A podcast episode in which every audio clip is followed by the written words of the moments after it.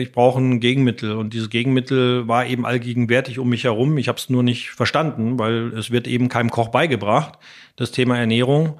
Und äh, dann bin ich diesen Weg eben durch Schlüsselmomente selber gegangen.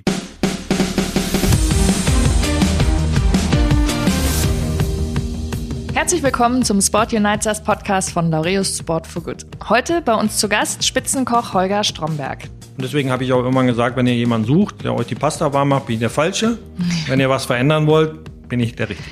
Wir möchten heute mit dir darüber reden, wie du aus der Küche deiner Eltern zum Sternekoch wurdest, ähm, wie du über diese Zeit auch gelernt hast, was Ernährung bedeutet und wie wichtig Ernährung ist und dann natürlich vor allem auch, wie es ein Holger Stromberg in die Nationalmannschaft geschafft hat und gesagt hat, ich höre hier nicht auf zu kochen, bis wir den Titel holen und Weltmeister werden.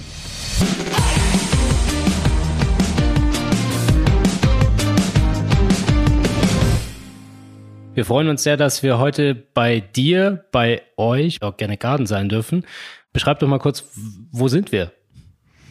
Aktuell sind wir in unserem Regiestudio. Hier sieht es ganz schön äh, chaotisch aus, ja, aber im Grunde genommen sind wir hier äh, in ähm, sozusagen in dem Haus des Geschmacks. Also hier passieren ähm, leckere Dinge. Äh, wir sitzen also zwischen äh, Food Lab und äh, Nutrition Studio. Das heißt, hier kreieren wir Gerichte, die äh, gesund für Mensch und Planet sind und vor allen Dingen einfach saulecker. Und äh, natürlich gibt's hier auch ein kleines Café, denn äh, über Essen reden ist schön, ähm, aber genießen ist noch besser. Und äh, es gibt auch den einen oder anderen Arbeitsplatz hier, weil wir machen das auch nicht alles nur äh, zum Spaß, sondern es ist, bedeutet unsere Arbeit, unsere Passion, Leidenschaft und äh, deswegen ist es hier ein sehr, sehr guter Ort in einer ehemaligen Alkoholbrennerei äh, brennen und rauchen uns auch auf die Köpfe. Und wir versuchen, die Ernährung der Zukunft äh, auf die Teller zu bringen. Also hier bedeutet in Parsdorf, Vaterstetten bei München und wir fangen gerne chronologisch an. Wo hat alles angefangen und wo stehen wir heute? Und äh, du bist Koch, gelernter Koch und warst ähm, der jüngste Sternekoch Deutschlands. Wo kommst du her, Holger? Aus der Küche. ich bin quasi in die Küche geboren. Also ich, bin, ich komme aus einer, einer Gastronomie. Klar, kann man schon fast Dynastie sagen, also mehrere Generationen in der Gastronomie tätig gewesen. Und ich äh, habe im Gegensatz zu meinem Bruder tatsächlich war ich genau an dem richtigen Ort. Ähm, der wollte das nie machen. Ich wollte genau das machen, nämlich äh, in der Küche, um die Küche herum, um den Genuss, Gäste.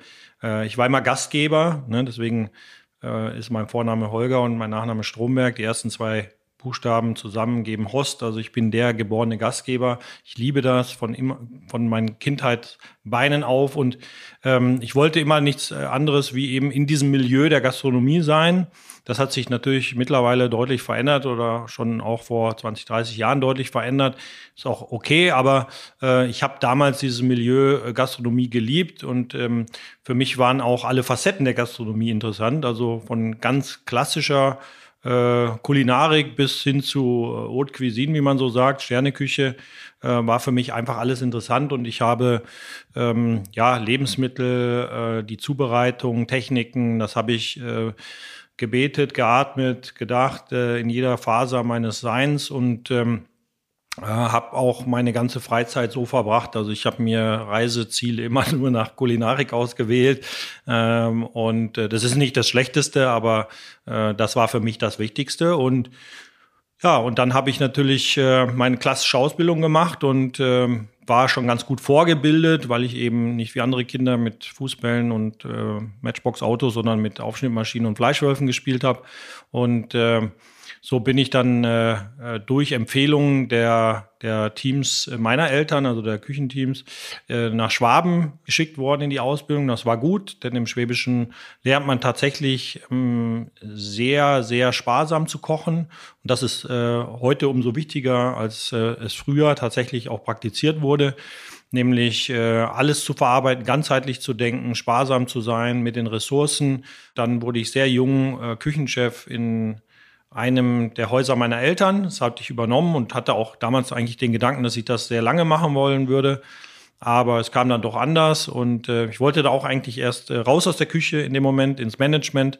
Dann hat sich das aber irgendwie über Nacht, hat sich der Küchenchef äh, verdünnisiert und dann äh, stand ich da drin wieder mit meiner Jacke und äh, wurde eben recht jungen Sternekoch Und äh, ja, dann will man es einfach nochmal wissen. Und äh, das habe ich dann dort vier Jahre gemacht und wollte dann in eine große Stadt oder in ein tolles Land. Ich wollte nach Spanien, USA, am liebsten in eine, in eine tolle Stadt. Ähm, und ja, da bin ich nach München gekommen.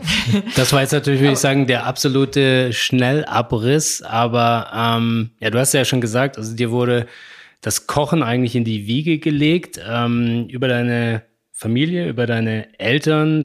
Ähm, kannst du uns nochmal mit auf die Reise nehmen, sag ich mal, wann hat das alles angefangen? Und äh, du warst ja schlussendlich der jüngste Sternekoch, wenn ich das äh, richtig in Erinnerung habe, und ähm, wie alt du dann warst.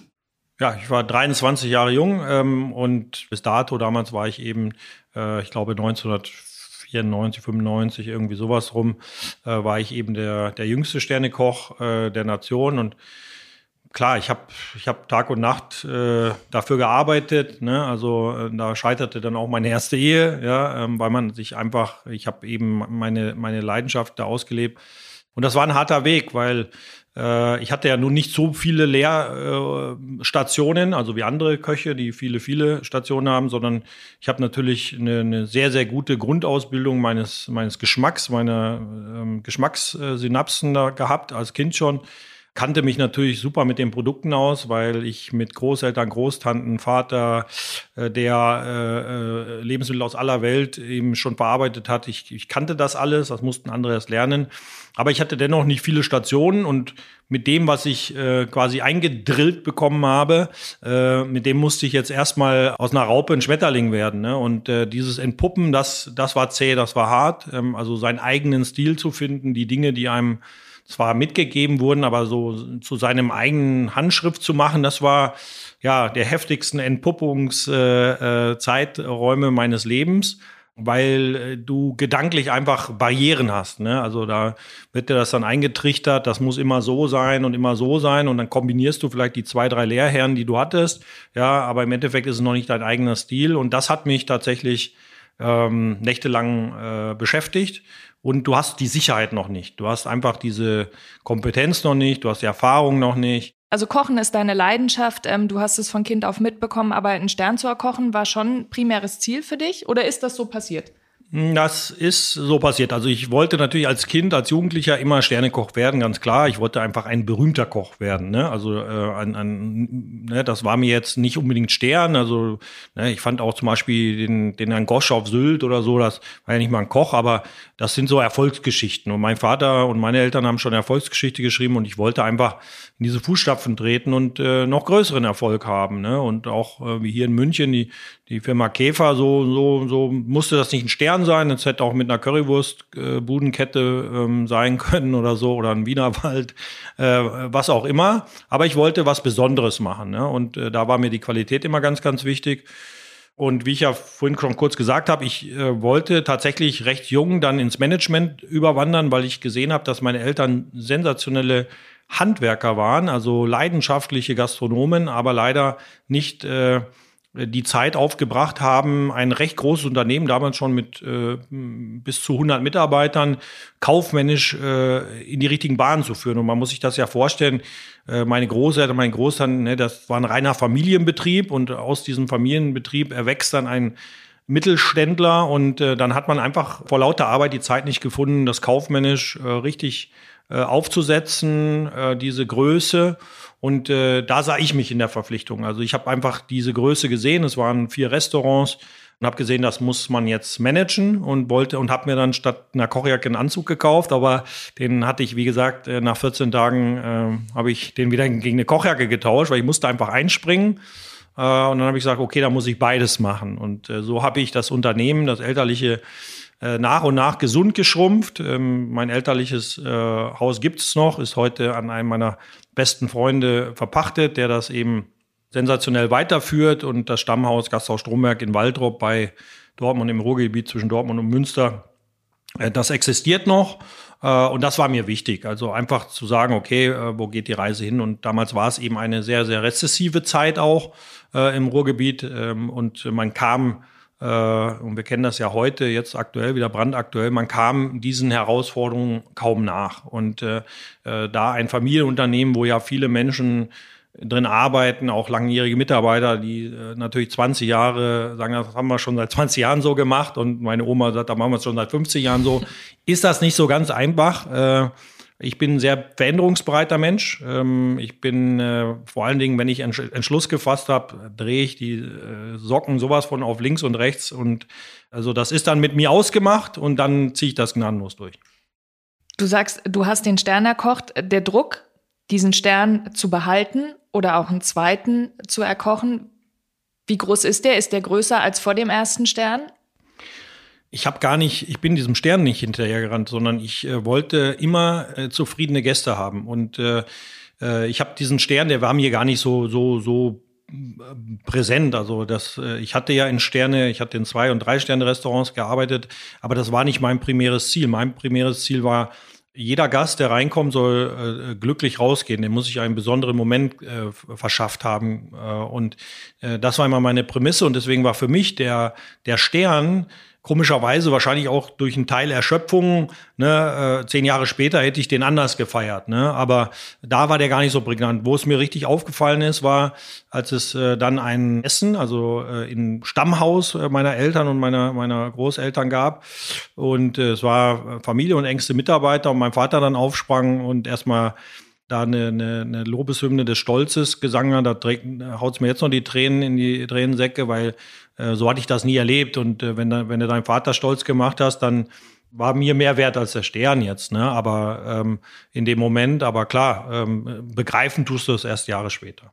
Das kann ich mir gut vorstellen. Vor allem kann ich mir gut vorstellen, wenn du über deine Jugend im Ruhrgebiet sprichst. Und ähm, ich habe eine Verbindung, also meine Mutter kommt aus Bochum und äh, ich habe da viel Zeit als Kind verbracht. Und das ist ja doch was anderes als im Süden. Also in Stuttgart bin ich dann eigentlich aufgewachsen. Dann äh, frage ich mich, wie war das denn für dich auch als, ich sage jetzt einfach mal als Kind, ja? Du bist in der Küche groß geworden, äh, du bist nicht auf dem Fußballplatz groß geworden, wie vielleicht viele andere Kinder. War das schwierig, weil schlussendlich warst du da ja, sage ich mal, mit anderen äh, Themen und anderen vielleicht auch persönlichen Zielen einfach konfrontiert als die Kids, mit denen du zur Schule gegangen bist. Ja, ich hatte, also mein Freundeskreis war immer, immer älter als ich. Also ich habe natürlich auch Kinderfreunde und, und, und Kindesfreunde und so weiter gehabt und, und beste Kumpels und was alles so dazugehört. Aber tatsächlich äh, haben, haben mich immer Erwachsene fasziniert. Also ich war auch der Junge, der irgendwie mit sechs und äh, fünf und sieben und so an dem Stammtisch äh, der alten Herren in der noch äh, damals existierenden Kneipe meiner, meiner Großeltern, die ja mein Vater dann schon übernommen hatte, aber ein Teil war eben noch so eine, eine ganz typische Ruhrgebietskneipe, ne, und die rauchten da dicke Fehlfarben, Zigarren und äh, und da hat der kleine Holger sich daneben gesetzt, ne, und äh, hat so lange nichts gesagt, bis er mal was gefragt wurde. Ja, und dann, äh, wenn die, wenn die, wenn die älteren Menschen dich dann geöffnet haben, äh, dann habe ich fünf Bücher auf einmal gelesen. Ja, und das manchmal in 20 Minuten. Und das ist äh, Lebenserfahrung, die kannst du, so viele Bücher kannst du gar nicht lesen. Ne? Das sind einfach ähm, Lebenserfahrungen, die dir da äh, mitgeteilt wird. Und das habe ich immer verfolgt. Also auch später, als ich dann in Schwaben die Ausbildung gemacht habe, habe ich mich halt in der einzigen Dorfkneipe dann auf einmal neben den Stammesältesten da wieder äh, gefunden. Ich fand das total spannend und andere haben gedacht, was, was ist mit dem los? Ähm, aber für mich war das einfach, diese Geschichten zu hören, war für mich immer hochinteressant, auch mit meinen Großeltern, Großtanten. Ne, dann kann man ja auch mal sagen, so jetzt habe ich genug Geschichten äh, aus der Nachkriegszeit und Kriegszeit gehört. Für mich war jede einzelne Silbe Gold wert, ähm, äh, weil du da sehr viel Respekt äh, lernst und äh, auch, ähm, auch heute äh, finde ich das einfach hochspannend, ja, von älteren Menschen äh, Eindrücke, Lebenserfahrung mitzubekommen. Und ich muss ja nicht das Gleiche machen, sondern ich kann natürlich die Zukunft ins Auge fassen, ich kann die Gegenwart nehmen. Ähm, aber ich, äh, ich finde das äh, wahnsinnig toll, eben von diesen Menschen zu lernen. Und daher war ich dann natürlich immer mit den Mitarbeitern äh, meiner Eltern unterwegs, also äh, Kellner, Köche, das war meine Welt. Ne? Jede Reinigungskraft, die anfing äh, zu arbeiten, ne? nochmal äh, hier einen Schwatz geführt, mitgeholfen. Äh, das war für mich meine Welt. Gibt es äh, einen Menschen, der dich besonders ähm, beeinflusst hat oder dir geholfen hat auf deinem Weg, den du jetzt skizziert hast? Und wenn du viel ähm, von älteren Menschen dir rausgezogen hast an Erfahrung und an Wissen, ähm, gibt es spontan, fällt dir jemand ein, der dich am meisten beeinflusst hat? Ja, also das waren natürlich ganz, ganz viele, aber viele, wo ich auch nicht mal einen Namen dazu habe, äh, sondern ähm, äh, aber eine, eine Dame, eine Frau ist mir wirklich äh, in Erinnerung und wird auch immer äh, bleiben. Das ist die eine Frau Dr. Dana Schuppert. Ich weiß auch nicht, ob sie äh, äh, ob sie noch lebt und, und, und wie es ihr geht. Und ich wünsche mir, dass es ihr gut geht. Und sie hat, äh, war eine deutsch-französische Aristokratin und die war immer im Hotel Raphael damals äh, Stammgast. Und die war nicht nur Stammgast, sondern die war, äh, ich würde mal sagen, gefürchteter Stammgast äh, im positiven Sinne. Und die hatte einen extrem engen Draht zu Herrn Raphael und war eine Grande Dame. Äh, und äh, die hat damals schon sehr viele Unverträglichkeiten gehabt und ich hatte damals schon eben dieses ganze Thema mit der Ernährung äh, drauf und so war auf einmal eine sehr, sehr enge Bindung da, die nicht mal irgendein Hoteldirektor geschafft hat. Das hat die nicht gerade äh, zufrieden gestimmt, weil ähm, wir hatten eine Ebene gefunden. Das war mein Mentor, also äh, so habe ich sie gesehen, meine Mentorin, äh, und ich war ähm, der dankbare Empfänger. Äh, und sie hatte versucht, mich nach China zu locken, äh, weil sie gesagt hat, ähm, sie sind so kreativ, sie sind so visionär, sie müssen nach China kommen, da werden alle ihre Träume wahr, hier werden sie hier müssen sie einen sehr, sehr steinigen Weg gehen. Und äh, da hatte sie auch recht heute im Nachhinein, muss man einfach sagen. Aber die chinesische Kultur war nicht das, was mich damals angezogen hat. Und diese Frau hat tatsächlich äh, mitentschieden, wer früher in der Deutschen Bank den Chefsessel betritt und so weiter. Und daher war das dann schon immer sehr illustre, wenn sie mich dann auf ein Glas Rotwein eingeladen hat. Also sie hat auch wirklich nur ein, ein Glas getrunken und ich kriegte dann ein Stückchen mit äh, und wir dann da äh, so eine Stunde plauderten und neben mir äh, beim Vorbeigehen Hoteldirektoren fast eingeknickt sind, weil sie ihren Augen nicht äh, trauten.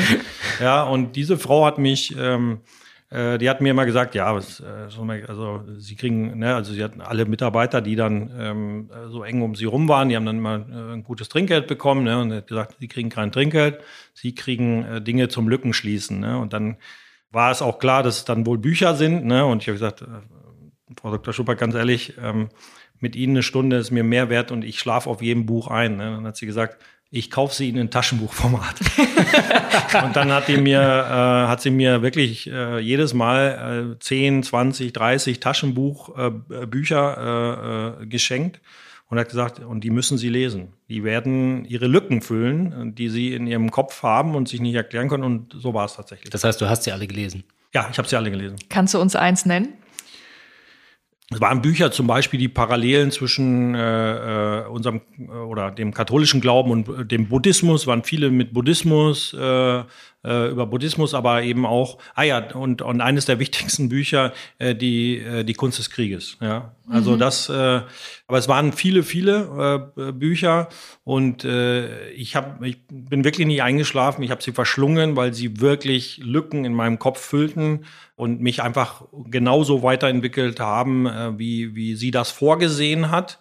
Und deswegen ist sie mir, äh, und ich, ich habe auch schon mal recherchiert, aber sie dann noch nicht gefunden. Äh, also ich äh, würde vieles tun, um sie nochmal zu treffen. Ich finde das total ähm, faszinierend, weil das ist ja unglaublich wichtig, solche Menschen zu treffen, die, wie du sagst, eigentlich so eine Mentorenrolle übernehmen, die einem helfen, diese Lücken zu schließen. Du hast aber auch eingangs gesagt, ich meine, dein Ziel war es irgendwie berühmter Koch zu werden, ja, oder bekannt zu werden, wenn man so will. Hattest du diesbezüglich auch ein Vorbild? Ja, ich hatte, äh, klar hatte ich Vorbilder. Ähm, das war natürlich auf der einen Seite Freddy Girardet, der in der Schweiz äh, ein Drei-Sterne-Koch war. Und ja, also wirklich, ich war da mal essen, das war, das hat mich einfach von den Socken gehauen. Das war auch äh, wahrscheinlich den, den ich jetzt als erstes nenne, weil ich eben nicht bei ihm arbeiten durfte. Und das war natürlich Emil Jung, der mich davor von den Socken haute und ich äh, tagtäglich eine Bewerbung losschickte ich weiß nicht, ein, zwei Jahre irgendwie so. Äh, und ich war dazwischen mit all dem paar D-Mark und Euros, die ich so zur Verfügung hatte, habe ich zusammengekratzt und war mal mit meinem französischen Kumpel dort essen. Äh, und habe dann gesagt, am Ende so, und könnte ich denn jetzt anfangen? Ne? Und äh, ich glaube, ich bin ihm einfach so auf den Keks gegangen, bis er immer gesagt hat, ja gut, dann fängst halt an, Deutscher. ja. So, Hartnäckigkeit und, äh, gewinnt. Das war jetzt, die, war jetzt die Kurzversion, war die Kurzversion. Also ich glaube, diese Hartnäckigkeit, die hat sich ausgezahlt und es wusste auch keiner davon. Also ich habe mir dann ein Zimmer in Straßburg äh, organisiert.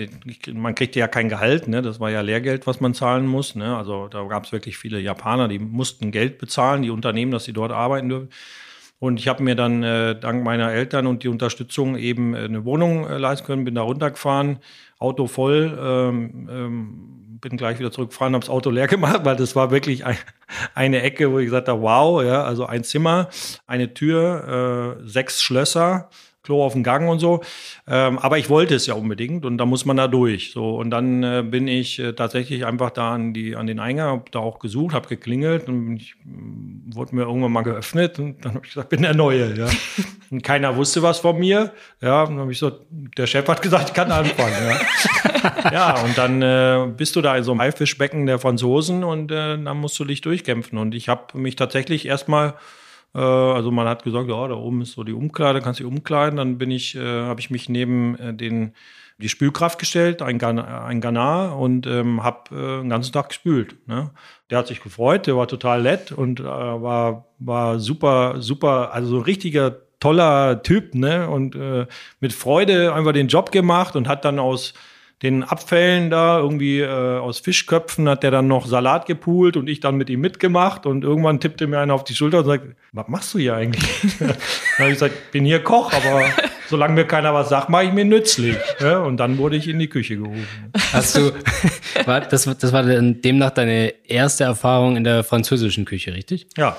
Weil äh, ist es nicht so, dass da ein bisschen die Unterschiede auch gibt? Also in der französischen Küche, sage ich ja mal so, ähm, die Ausstattung, die man so mitbringen muss, auch als, als Lehrling, so wie ich es zumindest mal mitbekommen habe. Ich glaube, vom richtigen Handtuch, was irgendwie dabei ist und so weiter.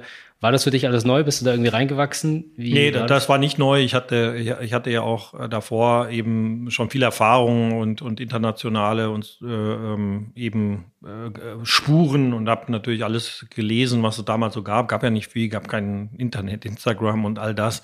Ne, früher musste jede Fachzeitschrift, die hast du von hinten nach vorne, von oben nach unten geblättert. Also das wusste ich alles. Das war auch in Deutschland schon angekommen. Ähm, und daher habe ich mir wahrscheinlich auch Straßburg ausgesucht. Ich, ich kannte die, eben die badische Seite ähm, und ich, ich hatte viele, äh, auf der badischen Seite viele Arbeitskollegen, die eben aus dem Elsass kamen.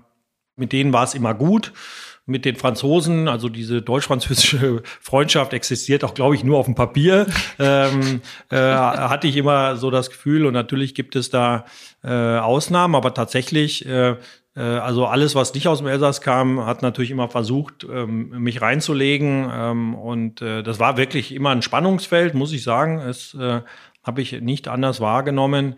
Aber das sind einfach Mentalitäten, die treffen aufeinander und trotzdem waren wir am Ende ein Team, haben gut funktioniert und daher war das jetzt für mich nichts Neues. Aber man hört das ja immer, also ich hab, äh, bin jetzt nicht tief drin in der, in der Welt der Köche, aber das, was man äh, so als äh, normaler ähm, sterblicher Konsument mitbekommt, ist es ja, es wird ja ganz häufig als Haifischbecken ähm, bezeichnet und dass die Ausbildung in der Küche eine der härtesten ist, dass der Ton sehr rau ist mitunter, den man abkönnen äh, muss. Ist das wirklich so und ist das heute noch genauso wie damals? Ja, es gibt heute schon noch solche Küchen oder auch Küchenchefs, aber das ist, äh, die gehören eher zur aussterbenden Gattung. Das war eigentlich in meiner Generation, nahm das schon ab. Ich habe mich da nie wohlgefühlt. Ähm, es gibt auch Köche, namhafte Köche, die mir äh, gesagt haben, Küche ist Krieg. Für mich war Küche Frieden. Diese Lebensmittel, dieses hohe Gut in einer friedvollen, guten Umgebung mit Respekt zu verarbeiten, das war mir immer wichtig. Und deswegen musste ich es lernen, trotz dass ich kein Choleriker war und bin, das Team hinter mich zu bringen. Und das ging nur über Leistung und nicht über laut Brüllen. Und äh, bei mir war es in der Küche tatsächlich so, dass das äh, im Bestfall geräuschlos ging. Also ich, ich konnte es in klappernden, lauten, schreienden Küchen nicht ertragen. Bei mir wurde im Service, also in der Zeit, wo wir Essen zubereitet, angerichtet haben, wurde keine, war kein, war Spülverbot. Äh, ich musste wirklich die Erbse auf den Boden fallen hören und ich habe viele Köche bekommen, die da sowieso Trampel da reinkamen und auch äh, äh, Sous-Chefs, also Stellvertreter, die dann erstmal nur da rumgebrüllt haben und äh, das habe ich abgestellt. Und wenn das einer nicht abstellen konnte, war der nicht in meinem Team. Also du hast vorhin schon darüber gesprochen, äh, dass du einen Punkt in deinem Leben hattest, wo dir äh, trotz allem, äh, trotz dieser eher Ruhe und Frieden in der Küche alles ein bisschen zu viel geworden ist und du für dich ähm, auch eine Entscheidung getroffen hast. Ja, da gab es viele Momente oder, oder Schlüsselmomente in meinem Leben, das waren einfach ähm, so Spuren, die man, die man dann, die man dann lässt und irgendwann muss man sich für eine Abbiegung entscheiden. Und äh, für mich war es klar, ich wollte diese Ruhe. Ne? Ich äh, bin ein alter Depeche Mode Fan, Enjoy the Silence. Ne? Also für mich war das ganz, ganz wichtig, dass wir mit allen Sinnen kochen. Und äh, klar, irgendwann äh, ist dieser diese hohe körperlich-geistige Leistung, die du bringst, die führt zu Raubbau. Und äh, ich musste mir eben alles immer im, erkämpfen im Leben und ja, und dann äh, merkte ich einfach, dass es mir zunehmend schlecht ging und, äh, und dass ich gesundheitlich äh, einfach Burnouts habe, also körperliche Burnouts, ne, wenn man das heute so bezeichnen will. Ja, und habe gemerkt, ich muss was ändern, bin zu vielen Ärzten gegangen und äh, habe aber die Diagnose oder beziehungsweise das, was darauf folgte, dann nicht akzeptiert und habe gesagt, ich bin ein junger Mensch Ne, das muss auch ohne Medikamente gehen und so. Und äh, dann habe ich mich eben in dieses Thema der Ernährung eingefunden, weil ich eben mir selber helfen wollte. Ne? Ich wollte ja weiter meinen Weg verfolgen, ja, und wollte nicht äh, das Opfer einer äh, Medizinspirale werden. Wie alt warst du da? Wann ist es passiert? Das war, es ging mit tatsächlich so 22, 23 los. Da hatte ich Stiche in der linken Hüfte, dann ging, äh, tat mir das Knie weh, dann war es irgendwann die ganze linke Seite, dann hatte ich äh, neunmal heftigste äh, Angina in einem Jahr, habe äh, wurde eigentlich gar nicht mehr so richtig gesund, hatte dann daraufhin brutale Heuschnupfen, dann hatte ich äh, Magensäure-Themen äh, und habe äh, damals eben zu der Zeit äh, wusste ich mir nicht anders zu helfen. Da habe ich einfach Penicillin, äh, äh, Antibiotika, Maloxan, ne, alles rein, Hauptsache weiter, bis ich irgendwann gemerkt habe, das wird's nicht heilen. Ne? Und dann ging das immer so weiter. Und so Mitte, Ende 20 war es so im Peak ne, wo ich dann auch äh, stumpfe Haut kriegte und irgendwann in den Spiegel geschaut habe und gesagt, ja, also klar wird jeder älter, aber so mit Ende 20 sollte man nicht so aussehen. Ähm, und das war dann dem Raubbau natürlich äh, geschuldet äh, und habe gesagt, okay, ich brauche ein Gegenmittel. Und dieses Gegenmittel war eben allgegenwärtig um mich herum. Ich habe es nur nicht verstanden, weil es wird eben keinem Koch beigebracht, das Thema Ernährung. Und äh, dann bin ich diesen Weg eben durch Schlüsselmomente selber gegangen. Also ich hatte viele, viele Ärzte und äh, bin zu Heilern gegangen, also wirklich vom Pontius zu Pilatus und von Wunderheilern bis zu äh, Top-Ärzten und äh, am Ende des Tages äh, war es dann Dr. Müller-Wohlfahrt. Ich hatte noch nichts mit dem Fußball zu tun, der mich eigentlich dann auf die Fährte gebracht hat. Denn äh, ich hatte damals eine, äh, eine Freundin, die äh, äh, kannte ich ähm, eben und die war damals die Assistentin oder heute noch die, die, die Heike.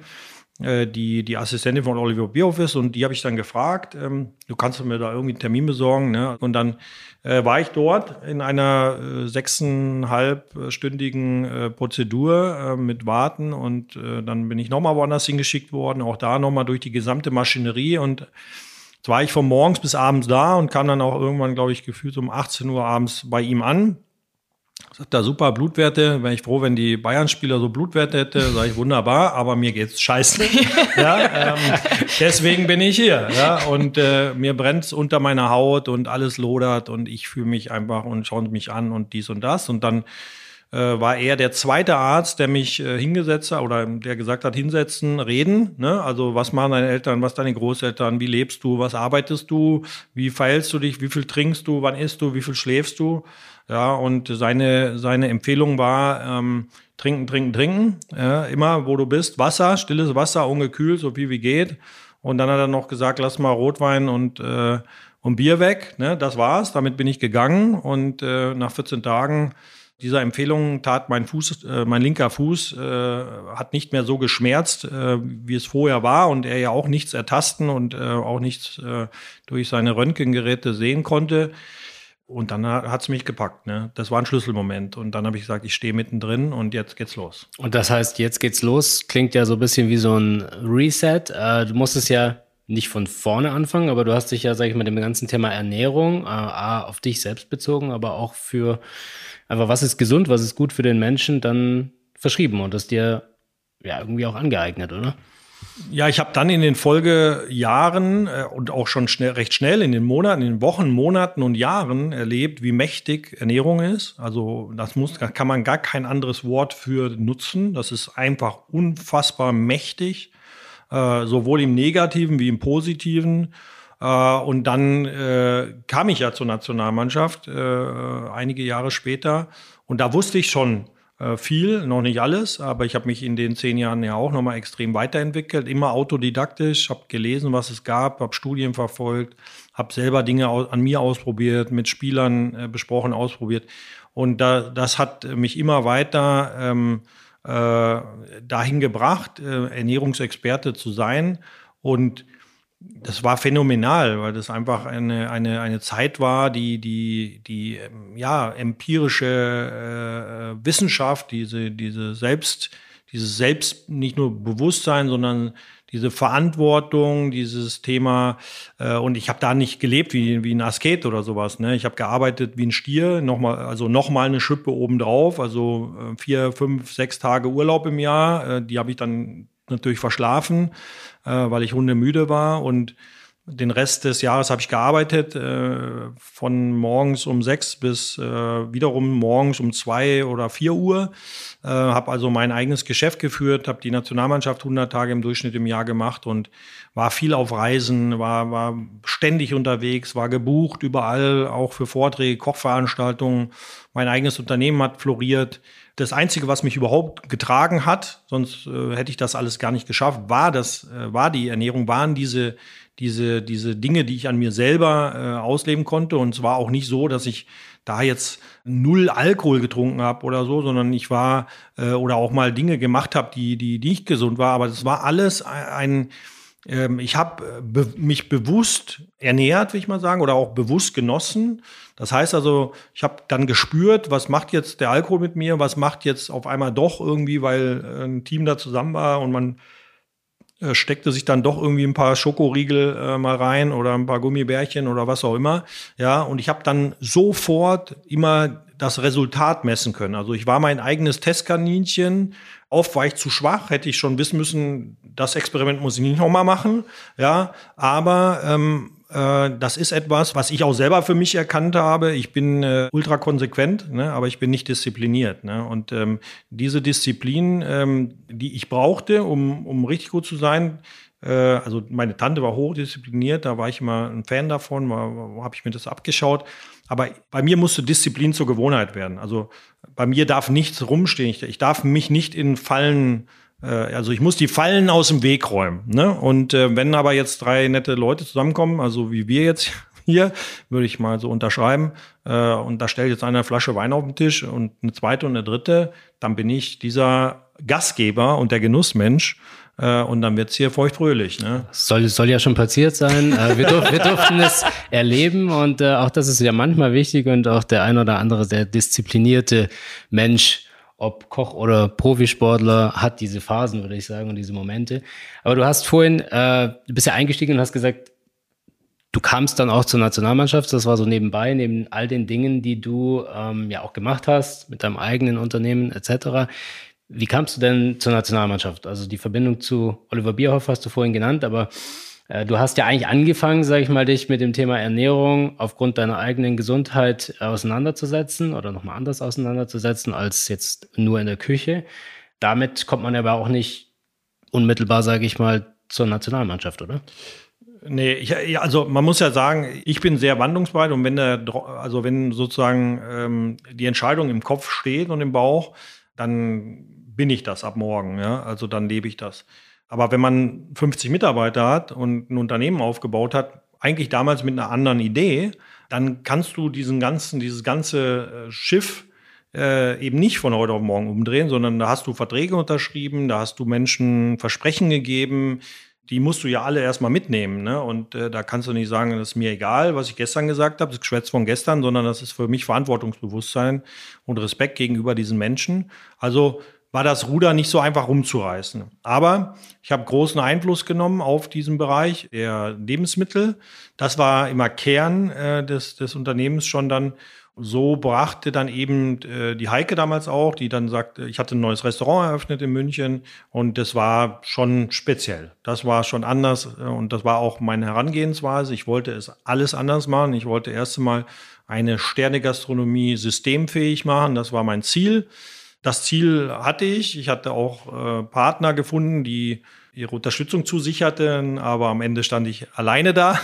Dann war eben, wurde der Traum äh, dieser Systemgastronomie äh, auf ganz hohem Niveau eben äh, nicht realisiert. Aber dieses Restaurant war für mich nochmal äh, ein, ein super Erfahrungsschatz und natürlich, ja, hat es mein Schicksal bestimmt, weil äh, Oliver Bierhoff eben oder Heike dann gesagt hat, Mensch, das ist Wahnsinn, das Restaurant muss Oliver und Clara Jenschicken, die suchen immer gute Lokale und das wird denen so taugen, äh, und dann kamen die beiden auch und ich war dann eben abends, äh, sprang dann von Tisch zu Tisch und habe gefragt, ob es gepasst hat. Und dann sind wir über das, was sie erlebt haben, äh, immer gleich, habe ich natürlich hinter jedem eine Geschichte, eine Philosophie, äh, die, die, die Gesundheit, die Healthy Benefits und all das ähm, ist einfach aus mir rausgesprudelt, ne? weil das einfach ja auch dafür stand. Also, dass, dass wir nicht einfach nur lecker machen, sondern dass wir lecker mit Geist machen.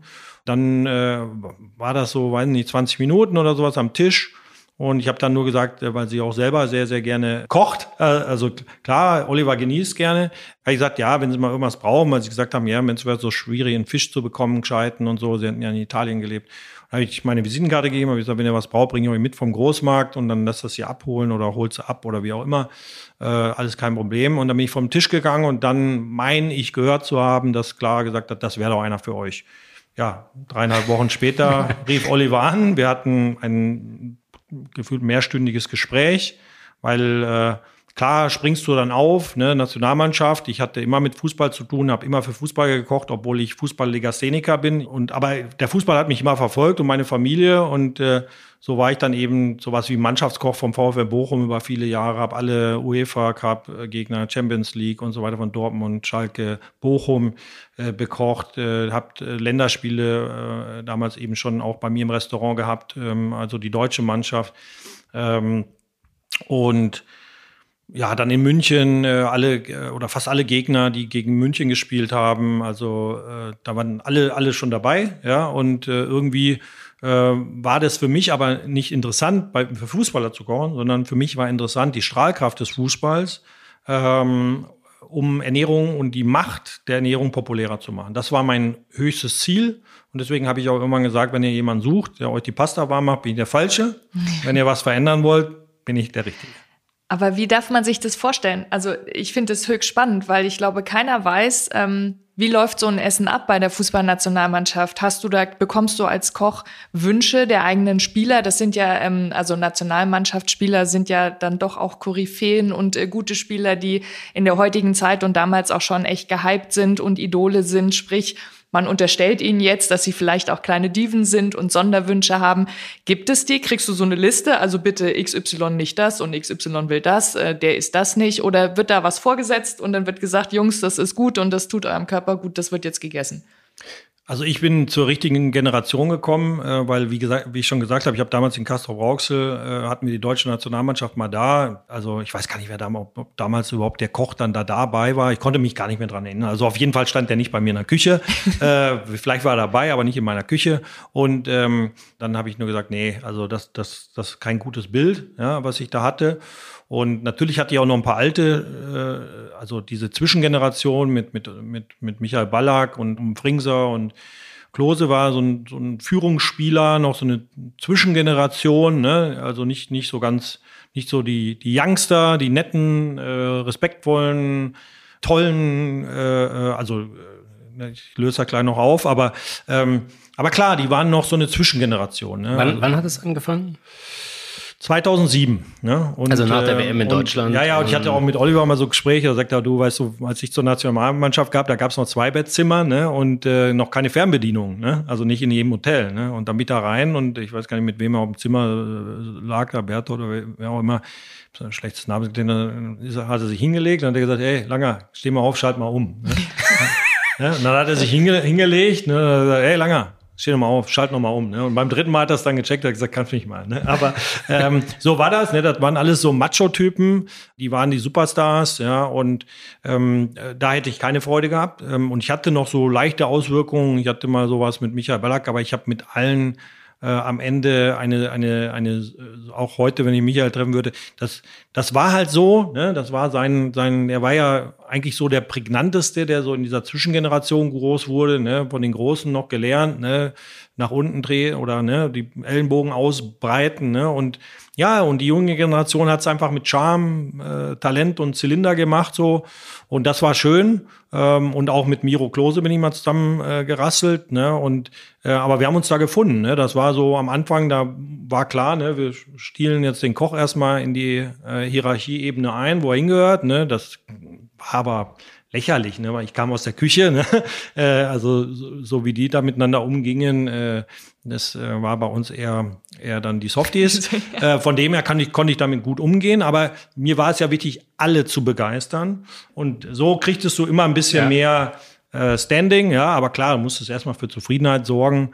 Ne, und irgendwann konntest du auch mal was dagegen halten. Und mir war es wichtig, was dagegen zu halten, weil ich hab, weiß noch auch genau, wie ich in der DFB-Zentrale gewartet habe und dort diese Journale da, die auf dem Tisch lagen, durchgeblättert habe und gelesen habe. Und da äh, habe ich erstmal gecheckt, dass man Betreuer ist. Ne? Also da war dann so Betreuer, ne? Und da, es hieß noch nicht Team hinterm Team, das war noch Betreuer. Ich so, oh, da werde ich Betreuer. ja? äh, und betreuen kommt jetzt für mich auch, ne? also in jeder Art und Weise betreuen. Ne? Weil es sind junge Menschen ne? und ich habe eben viel von älteren Menschen lernen dürfen. Und deswegen äh, ist es auch wichtig, jungen Menschen mal zu sagen, da ist eine Linie, ne, das sollte man nicht machen. Ja, und das mit allem Respekt. Und das ging mit dieser jungen Generation, musste man da nichts machen, weil, äh, also da konnte man einfach nur, die waren offen, die waren offen zu lernen. Äh, das hat einfach ganz, ganz, ganz viel Freude gemacht, mit dieser äh, Mannschaft zu reisen und dann auch Südafrika, die WM. Es war eine der schönsten WMs, die ich je erlebt habe, weil diese, diese Befreiung ne, äh, aus diesem alten Muster, ne, sondern als Team aufzutreten, das war gigantisch. Wurdest du dann auch in der Zeit ähm, vom Betreuer zum Teammember? Ja, das wurden wir ja alle, dank äh, Oliver, der äh, ja immer auch verstanden hat, dass dieser Teamgeist, also ich weiß jetzt nicht, ob es nur von Oliver kam oder eben auch schon mit Jürgen Dienstmann oder wer auch immer äh, da alles mit beteiligt war und Hansi Flick, ähm, wahrscheinlich ist die Summe der Dinge. Aber dieser Teamgedanke kam auch aus dem Team, aus diesem jungen Team, die dann auf einmal eben äh, zwar noch jung, ungestüm und vielleicht auch bei der einen oder anderen Turnier noch zu nett waren, also noch nicht mit den Tricksereien und Messerstechereien in Anführungsstrichen der, äh, der, der anderen Vereine klarkamen. Äh, also die, die gar nicht so, so vielleicht so, äh, ne, so hinterfotzig, wie man dann sagt, damit nicht umgehen konnten. Aber ähm, ja, das, das ist so entstanden. Und ich glaube, das ist das meiste ist daraus aus dem Team erwachsen. Und der Oliver hat eben dafür gesorgt, dass dieses, äh, dass dieses auch möglich ist, dass dieser Teamgeist äh, gestärkt wird. Und wer alles dafür verantwortlich ist, weiß ich nicht. Ich glaube, jeder einzelne von uns, die dabei waren und die, die eben so durch diese Teambrille geschaut haben und das genossen haben und das gefördert haben. Und das hat uns am Ende des Tages auch zu diesem Titel verholfen, dem Großen. Und man darf ja die anderen nicht schmälern. Also wir haben in all den Jahren, wo ich dabei war, in jedem Turnier eine Medaille abgeräumt. Ähm, das war eben der Weg dahin. Ne? Da bist du einfach noch nicht reif. Ne? Aber Gott sei Dank ist der Teamgeist geblieben, wurde immer noch stärker und die Erfahrung, die Kompetenz und vielleicht auch im richtigen Moment dagegen zu halten und auch vielleicht mal hinterfotzig zu sein, das macht dann am Ende den Titel. Das heißt, ähm, du hast dich dann als, als Koch auch wahrscheinlich ähm, bewusst darauf vorbereitet, was braucht ein Leistungssportler bei den Temperaturen, bei der äh, Anzahl von Spielen in so einem Turnier an einer speziellen Ernährung? Ja, selbstverständlich. Du beschäftigst dich damit. Ich habe mich ja auch dann damit beschäftigt, was gibt es überhaupt vor Ort? Was haben wir für Zutaten? Aber auch immer, was ist kulturell möglich, also was, was, wie kann ich äh, Spieler bei Laune halten, ne? Und das war auch etwas, wenn du kein, kein Handbuch hast, ne, Kochen für die Nationalmannschaft. Es war ja nicht nur Kochen, ich war ja der FMB-Manager schlussendlich. Ich war für die Raumgestaltung, Tischwäsche, Besteck, Licht, Atmosphäre, Musik, Klimaanlage, alles war mein Bereich. Das war ich auch. Ich war eben äh, wieder der Host, der Gastgeber, das war für mich wichtig, manchmal auch wichtiger als die letzte Mühe da beim Kochen. Ähm, sondern äh, es ist immer das Gesamterlebnis, was entscheidend ist. Und da hat Oliver damals auch gesagt, du musst äh, immer neue Reizpunkte setzen. Ne? Äh, ich weiß, was, was du kannst ne? und fahr da das Feuerwerk ab. Ne? Das, das darf alles nur nicht langweilig werden. Und das war für mich natürlich äh, carte blanche. Ne? Also ich konnte einfach äh, dann machen und tun. Und natürlich ist dann wichtig, was die Spieler äh, essen sollen. Aber es ist ja so, es ist in Buffetform. Es ist nicht so, dass jeder irgendwie abgewogen seine Mahlzeiten bekommt. Das ist in äh, anderen Sportarten so. In Amerika wird das praktiziert. Ähm, äh, zum Teil bei uns war das in Buffetform. Und das wiederum äh, war ja etwas, was ich gehasst habe. Also ich habe ich hab Buffets gehasst. Warum? Weil man immer mehr machen muss, wie gegessen wird.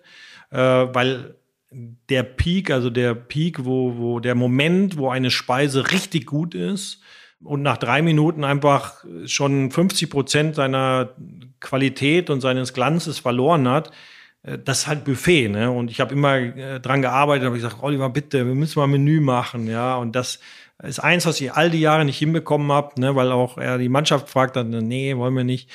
Ähm, und ich die Mannschaft dann auch und einige wollten, die anderen nicht und dann haben wir es gelassen. Und äh, aus der Not eine Tugend, ähm, weil ich ja selber durch meine Erfahrungswissenschaft der Ernährung mich ja kennengelernt habe. Also was braucht mein Körper, was kann er gar nicht vertragen, ähm, womit schlafe ich gut, womit stehe ich gut auf, was tut mir gut, was tut mir nicht gut.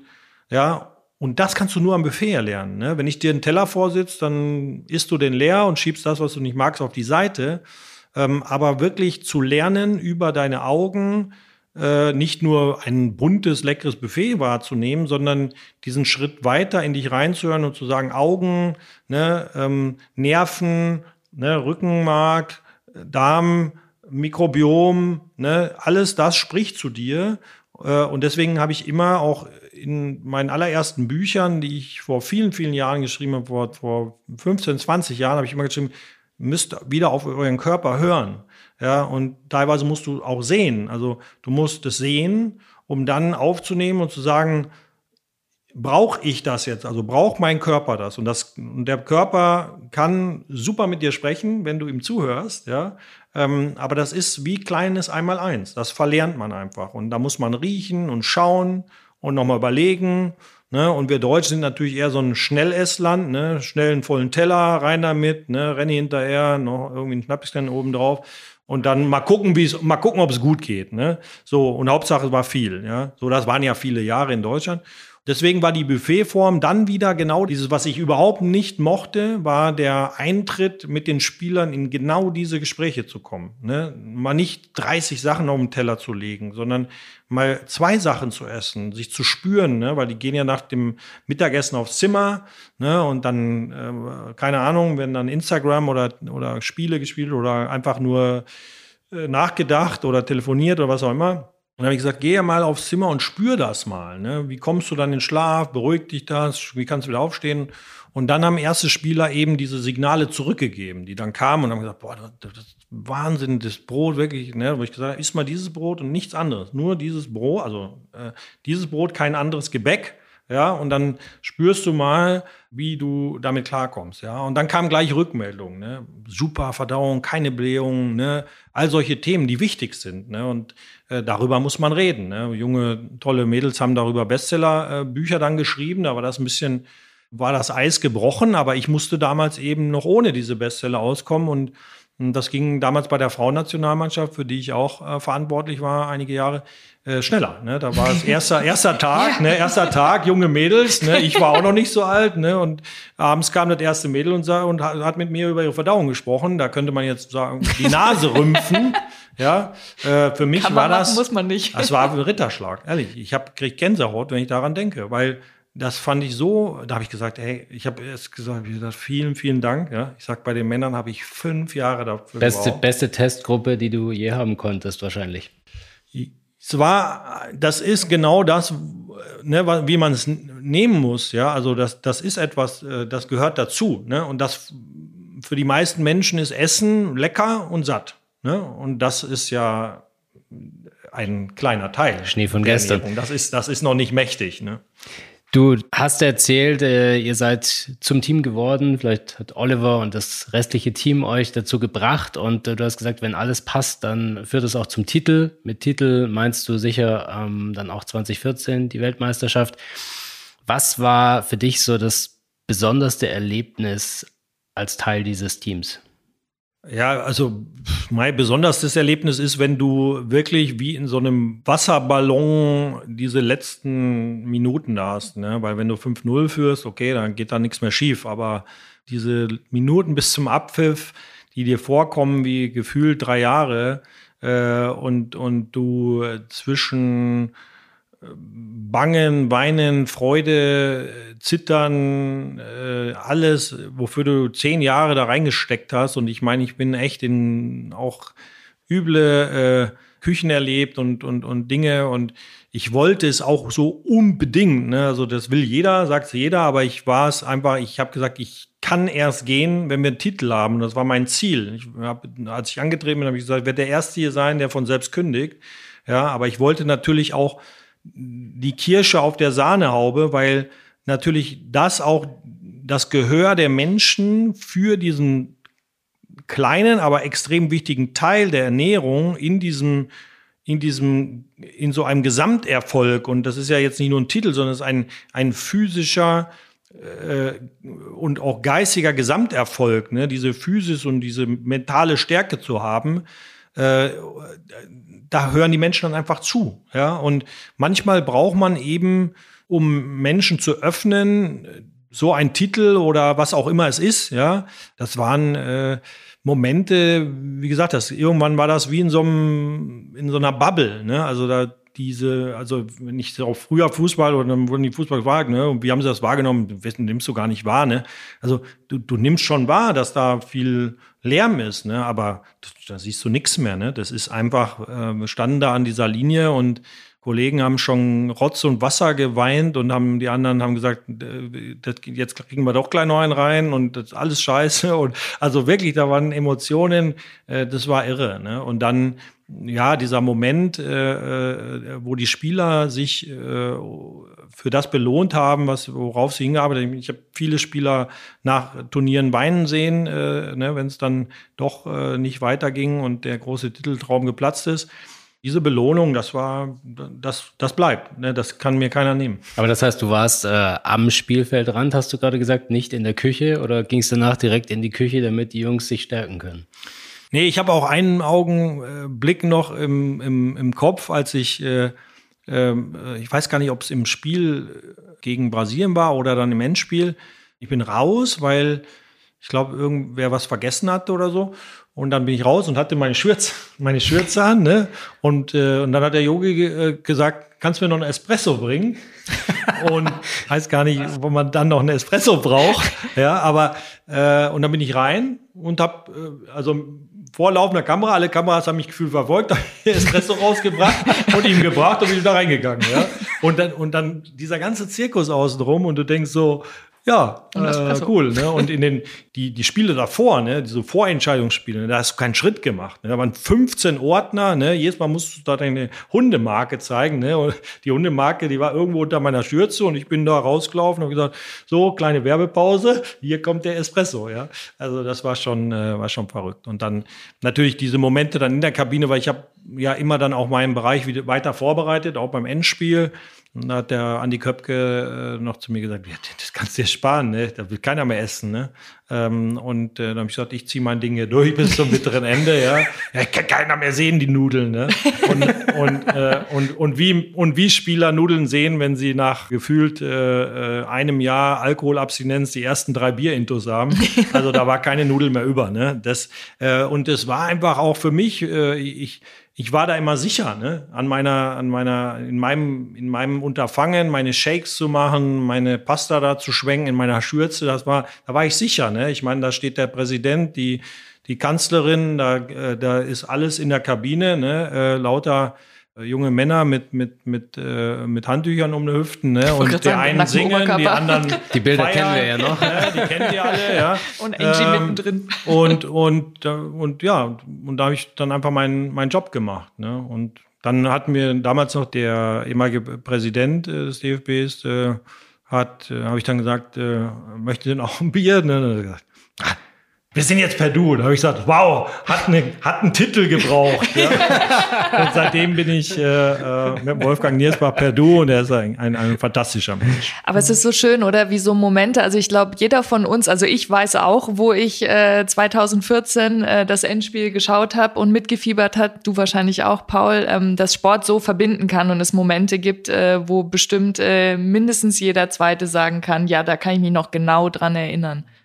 Also auf jeden Fall, ja. Und äh, ich denke, ja, Sport verbindet, Sport unites us ist nicht umsonst der Titel unseres Podcasts. Und natürlich wollten wir dir auch diese ähm, einfach Erfahrungen, diese Anekdoten ein bisschen entlocken in unserem Podcast. Wir ähm, haben aber auch ein paar fixe Rubriken in dem Podcast und möchten jetzt zu einer kommen, äh, nämlich Dingster Bumster von Laureus. Das ist das Dingster Bums von Laureus. Das Wort, das wir erklären wollen, hat was mit Unterstützung zu tun. Viele Leute brauchen sowas. Man braucht es bei verschiedenen Sportarten. Man braucht es zum Beispiel beim Skateboardfahren, wenn man noch nicht so gut fahren kann und man eine andere Person braucht, die einem hilft, richtig fahren zu können. Wenn man das hat, dann kann man nicht hinfallen. Viele nette Personen machen sowas. Hast du schon eine Idee? Sonst gebe ich dir noch welche. Ich habe eine Idee, aber äh, wenn man andere dafür braucht, kann es nicht der Helm sein äh, und der Schutzhelm, dann äh, ähm, ist es ein, ähm, ein Partner, ein Kollegen, ein, Ja. ein nein? Ja, ich gebe noch einen. Wenn man zum Beispiel Schwierigkeiten bei irgendetwas be- ähm, hat, dann bekommt man Unterstützung und so. ein Trainer, Betreuer. Wenn man etwas nicht hinbekommt und Unterstützung von Freunden bekommt oder von Lehrer. Es ist echt ein schwerer Begriff. Eine Hilfestellung. Oh Mann, Ich dachte, kannte den Begriff diesmal auch nicht und ich habe gedacht, das ist schwer. Wow, wow, wow. Aber Hilfestellung, finde ich, äh, trifft es ganz gut, ähm, äh, dass man, dass du ja jetzt auf einem ganz neuen Weg ähm, ähm, bist oder immer wieder neue Wege an, anschlägst. Du hast gerade erzählt, wie das mit der Fußballnationalmannschaft war, ähm, äh, dort auch das Bewusstsein für Ernährung ähm, bei den Sportlern zu wecken und in Bezug auf den eigenen Körper, was tut mir gut, was tut mir nicht gut, was ja sehr individuell ist. Also es gibt ja jetzt kein Rezept, äh, was für alle gilt. Der eine verträgt das besser, der andere äh, weniger. Ähm, jetzt gehst du wieder neue Wege ähm, und ähm, gehst noch einen Schritt weiter. Und zwar, dass du äh, versuchst, auch ähm, die fleischlose Ernährung ähm, geschmackvoll zu machen und ähm, ein bisschen populärer zu machen, sagen wir es so. Ja, ganz fleischlos muss es nicht sein, aber auf jeden Fall deutlich äh, äh, reduziert an tierischen Produkten, äh, weil es uns einfach nicht gut tut, weil es der Welt nicht gut tut, äh, der Natur ähm, und weil wir es nicht brauchen. Ne? Und äh, wenn man die Sinnfrage stellt, ne, und die sollte man immer stellen, das Warum, man hat eben eine bessere Alternative, dann sollte man sich von den anderen Themen, die nicht so sinnvoll sind, verabschieden. Und dieser Konsum an tierischen Produkten ist total sinnbefreit. Ähm, der ist nicht nur sinnbefreit, sondern schädlich. Und äh, für die Tiere sowieso ähm, äh, und, für uns Menschen und für die Natur auch. Und daher muss man auch hier immer wieder die Sinnfrage stellen äh, und eben die bessere Alternative wählen. Und ähm, die, das ist heute klar. Äh, Und jetzt gilt es äh, dafür, Lösungen zu schaffen, wie man eben die Gewohnheiten äh, verändern kann äh, und durch bessere Gewohnheiten ersetzen kann. Und dazu braucht es Lösungen, Produkte, ja, auch, auch Freude, ja, Spaß, äh, Geschmack. Ähm, denn der Mensch ändert sich nur, wenn es besser wird. Ne? Und äh, wenn er, wenn er, wenn er das große Vertrauen hat, dass es deutlich besser wird und ähm, und deswegen habe ich vorhin gesagt, Geschmack und satt, ne, das ist eben nur ein ganz kleiner Teil. Ähm, den anderen Teil kennen viele, viele Menschen noch nicht. Und deswegen ist es wichtig, diesen, diese anderen Teile äh, erstmal auch kennen und öffentlich äh, zu machen und, und, und, und Wissen zu verteilen, um, um dann den Menschen zu einem mündigen Esser zu machen, damit er seine Entscheidungen eben sinnhaft treffen kann. Das ist eben weitaus mehr wie nur lecker kochen. Ähm, das hilft nicht. Ja? Das ist eines, das muss man können, äh, sonst brauchst du nicht antreten. Aber da gehört eben ganz, ganz viel anderes dazu. Und das ist äh, zu meiner äh, und ja heute äh, auch mit den Kollegen zu unserer Vision äh, geworden und zu unserer Mission, weil wir das jeden Tag praktizieren, eben ähm, Menschen umzubegeistern zu einer Ernährung, die eben total sinnvoll ist und lecker. Menschen umbegeistern, äh, das begeistert mich, seit ich dich kennengelernt habe, weil du gesagt hast, das hast du eigentlich geprägt und ähm, du bist zwar ausgezeichneter Koch, aber hast ja schon anfangs gesagt, eigentlich bevor du, glaube ich, äh, Sternekoch wurdest, hattest du eigentlich den Plan, dir den Anzug anzuziehen und eher zu managen. Das heißt, du bist auch Unternehmer und äh, das, so wie wir dich kennengelernt haben, durch und durch. Ähm, du sprichst von einer Vision und von einer Mission. Ähm, worum geht's denn? Um welches Unternehmen? Was ist?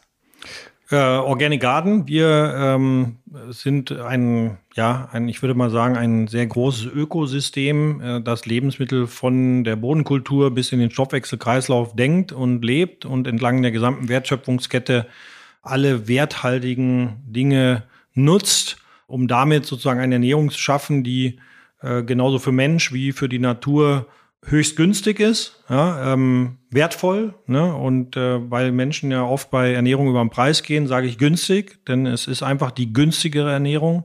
Äh, man muss nur sich darauf einlassen und äh, die Geschichte zu Ende denken.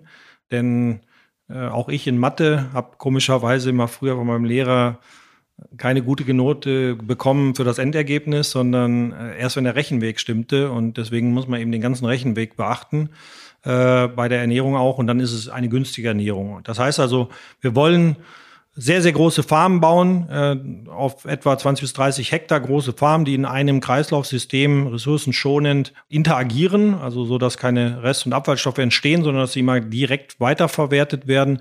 Und äh, das war der Farmgedanke, den hat äh, äh, mein Partner Martin Seidle mit äh, damals mir vorgestellt. Ich war Feuer und Flamme, weil ich das Ökosystem außenrum noch hatte, nämlich äh, was machst du dann mit diesen vielen Tomaten, Gurken, dieses Lieblingsgemüse der Deutschen, das dann auch im Winter äh, regional, CO2-neutral, ressourcenschonend und saulecker da aus diesen Gewächshäusern kommt. Ähm, du musst ein Ökosystem haben, im Bestfall äh, genauso ähm, zentral, wie es gewachsen ist, ähm, sollte es auch genauso so auf kurzem Wege und zentral ähm, natürlich Menschen begeistern äh, und in ihre Körper kommen. Und daher äh, haben wir uns recht schnell zu einem super Match zusammengefunden, haben gesagt, wir, wir müssen es weiterdenken. Ne? Wir müssen äh, ähm, diese Lebensmittel äh, auch direkt in, in, in, in Abnehmerkanäle äh, bringen. Und daher bauen wir heute diese Kanäle auf, ähm, Absatzkanäle unterschiedlicher Form. Ähm, der größte ist aktuell unsere, unsere Schulverpflegung mit 6000 äh, plus Kindern, die wir täglich versorgen. Da kann man schon die eine oder andere Gurke und Tomate anbringen und ähm, das müssen mehr werden. Und äh, parallel planen wir diese Farms und lernen natürlich auch Lebensmittel ähm, ganzheitlich zu verwerten in unserem Ökosystem mit Partnern, auch mit Erzeugerpartnern, also nicht nur die Produkte unserer Farmen, ähm, sondern eben auch natürlich Offshore, Getreide, Karotten, ganz einfache Dinge. Ähm, und das ist, das ist etwas, würde ich sagen, völlig neu. Also es ist nichts Neues. Ne? Das ist alles, äh, haben unsere Vorfahren alle so gemacht. Aber in dieser Dimension und heute mit den modernen Ansprüchen, die wir haben, ist das was völlig Neues. Und das müssen auch alle Mitarbeiter, alle, alle im Team erstmal äh, verstehen und, und auch lernen. Das ist, äh, das, das ist hochkomplex, aber es macht sau viel Freude, weil es einfach das Schönste ist, mit tollen Lebensmitteln zu arbeiten und, äh, und eben nicht irgendwelche Dinge zu verarbeiten, die irgendwo herkommen und äh, wo man eben das Ganze dahinter nicht kennt, sondern eben diese identitätslosen Lebensmittel, sondern dass man Lebensmittel hat, die einen, die, die eben genau diese, diesen Respekt und diese, diese, das erwarten können, ja, weil man eben weiß, äh, wie das entstanden ist und wo das herkommt und äh, wie wichtig es ist, solche, solche Lebensmittel wertspendend und günstig äh, an die Menschen zu bringen. Also durch und durch eine gute Vision, die in den heutigen Zeiten sicher mehr gebraucht wird als vieles andere. Ähm, besonders spannend finde ich ja auch, dass ihr ähm, mit den unterschiedlichsten Leuten zusammenarbeitet, auch mit Profisportlern, ähm, die sich ja, mit beteiligt haben teilweise auch. Äh, interessant ist aber, soweit ich weiß, habt ihr nicht die angesprochen, sondern die teilweise euch oder auch der erste, glaube ich, der da dabei war. Ja, ich meine, weißt ja selber, bei Essen kann jeder mitreden. Nein, wenn man, wenn man, wenn man Essen, habt ihr ja selber gerade gesehen, ne, wenn, wenn man einen reich gedeckten Tisch hat, ne, dann gesellen sich Menschen drumherum. Ne? Und äh, das ist eben so, das ist anziehend, das ist, äh, wenn es gut gemacht ist, sexy, ne? Und äh, äh, das verbindet uns Menschen. Und ja, so kam dann eben auch äh, äh, der Mario zu uns ähm, aber der wusste noch gar nichts von Organic Garden, sondern der hat mich einfach verfolgt ähm, und äh, über Social Media und ich weiß auch noch, wie ich ähm, mal mit ihm in einem Hotel ein paar Stockwerke im Aufzug stand und er gesagt hat, Strombo, könntest auch mal wieder was tun und ein bisschen auf meine Wampe äh, zeigte. Ne? Und dann habe ich gesagt, Mario, wenn ich in einer Woche so viel schlafen dürfte wie du an einem Tag, wenn ich ähm, so viel Sport machen könnte, wie ich arbeite, ja, dann würde ich das Gleiche jetzt zu dir sagen. Ja, ist immer, man muss immer über den Tellerrand schauen. Ne? Ich habe mich halt äh, da auch ähm, in den Dienst der Mannschaft gestellt, aber wir haben uns nie aus den Augen verloren. Das habe ich nie vergessen. Und irgendwann rief er mich dann an, hat mich über Instagram dann angeschrieben und hat gesagt, lass mal sprechen. Äh, und dann hat er gesagt, äh, wieso siehst du so gut aus? Ne? Und dann habe ich gesagt, weil das, was ich euch gesagt habe, wirklich funktioniert. ich hatte nur äh, zu wenig Schlaf, viel zu viel Arbeit.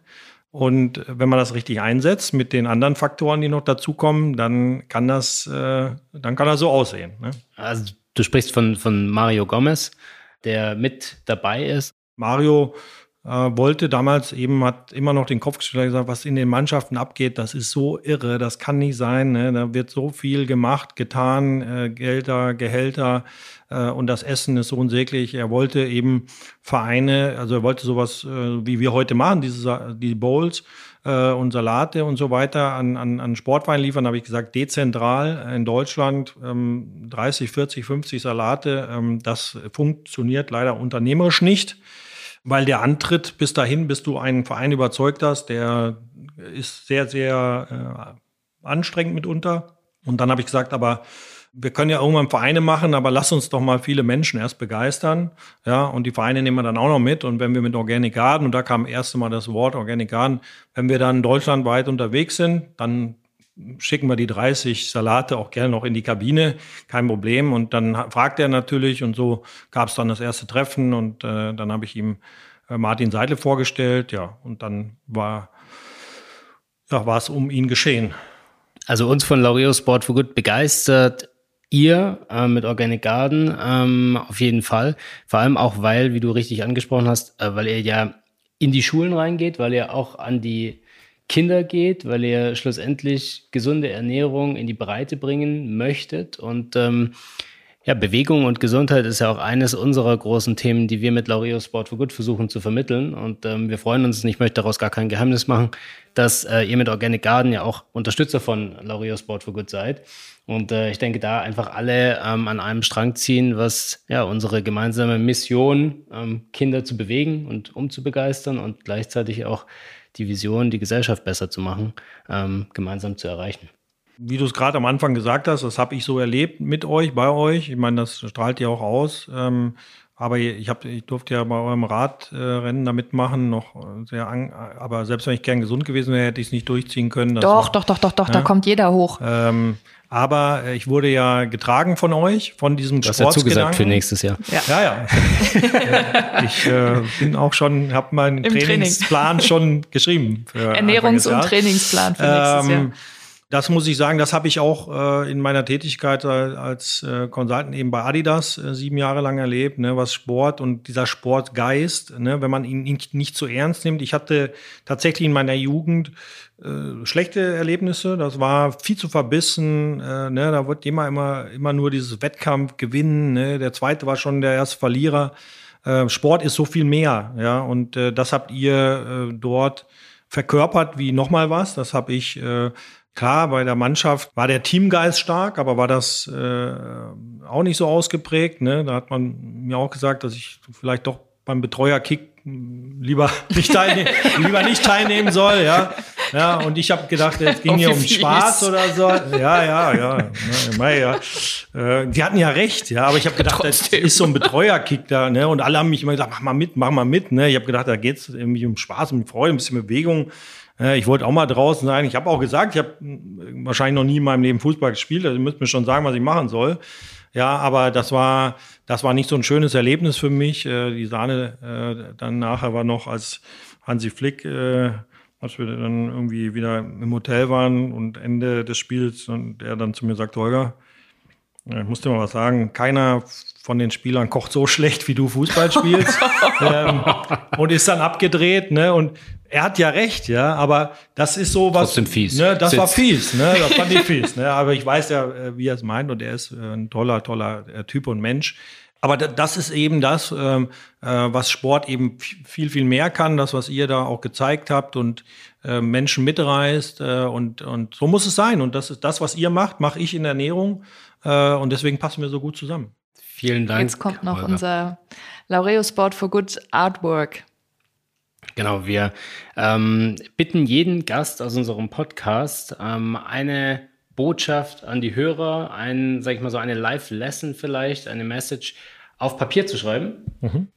Also was ich äh, gerne äh, an euch, äh, ihr lieben Hörer, äh, natürlich euch nahebringen will, ist spüre deine Lebensmittel, äh, weil das äh, ist nicht nur unglaublich spannend, ähm, da ich ja gesagt habe, Ernährung ist so mächtig, sondern es ist wirklich etwas, was äh, euch bereichert für euer Leben, ähm, was total sinnhaft ist, was schön ist, was köstlich ist, was sich gut anfühlt ähm, und was ganz, ganz wichtig ist, um überhaupt äh, eine Ernährungswende, einen Ernährungswandel herbeizuführen. Und ähm, ich kann euch versprechen, ähm, es wird euch genauso packen wie mich. Ähm, und daher viel Freude dabei. Äh, lasst es euch gut spüren. Vielen, Dank, Dank, für das Holger. Gespräch, Holger. Und äh, ja, für deine Zeit heute. Sehr gerne. Jetzt gibt es einen kleinen Hinweis in eigener Sache. Wie ihr mitbekommen habt, ist Laureus Sport for Good eine gemeinnützige Stiftung und ohne Partner und Sponsoren können wir unsere Arbeit und die Unterstützung für benachteiligte Kinder und Jugendliche nicht leisten. IWC Schaffhausen ist langjähriger Global Partner von Laureus Sport for Good und unterstützt fortan unseren Podcast. Die Schweizer Uhrenmarke bringt jedes Jahr eine Sonderedition zugunsten von Laureus raus und hat aktuell ihre neueste Uhr veröffentlicht. Es ist bereits die 15. Sonderedition und in diesem Jahr gibt es eine Pilot's Watch Automatic Edition Laureus Sport for Good. Ganz stilecht im typischen Laureus Blau und zwar diesmal nicht nur das Ziffernblatt, sondern auch das Armband. Mehr über die Uhr und über unsere Partnerschaft mit IWC Schaffhausen findet ihr in den Shownotes. Der Sport Unites Us Podcast von Laureus ist eine Produktion von Maniac Studios.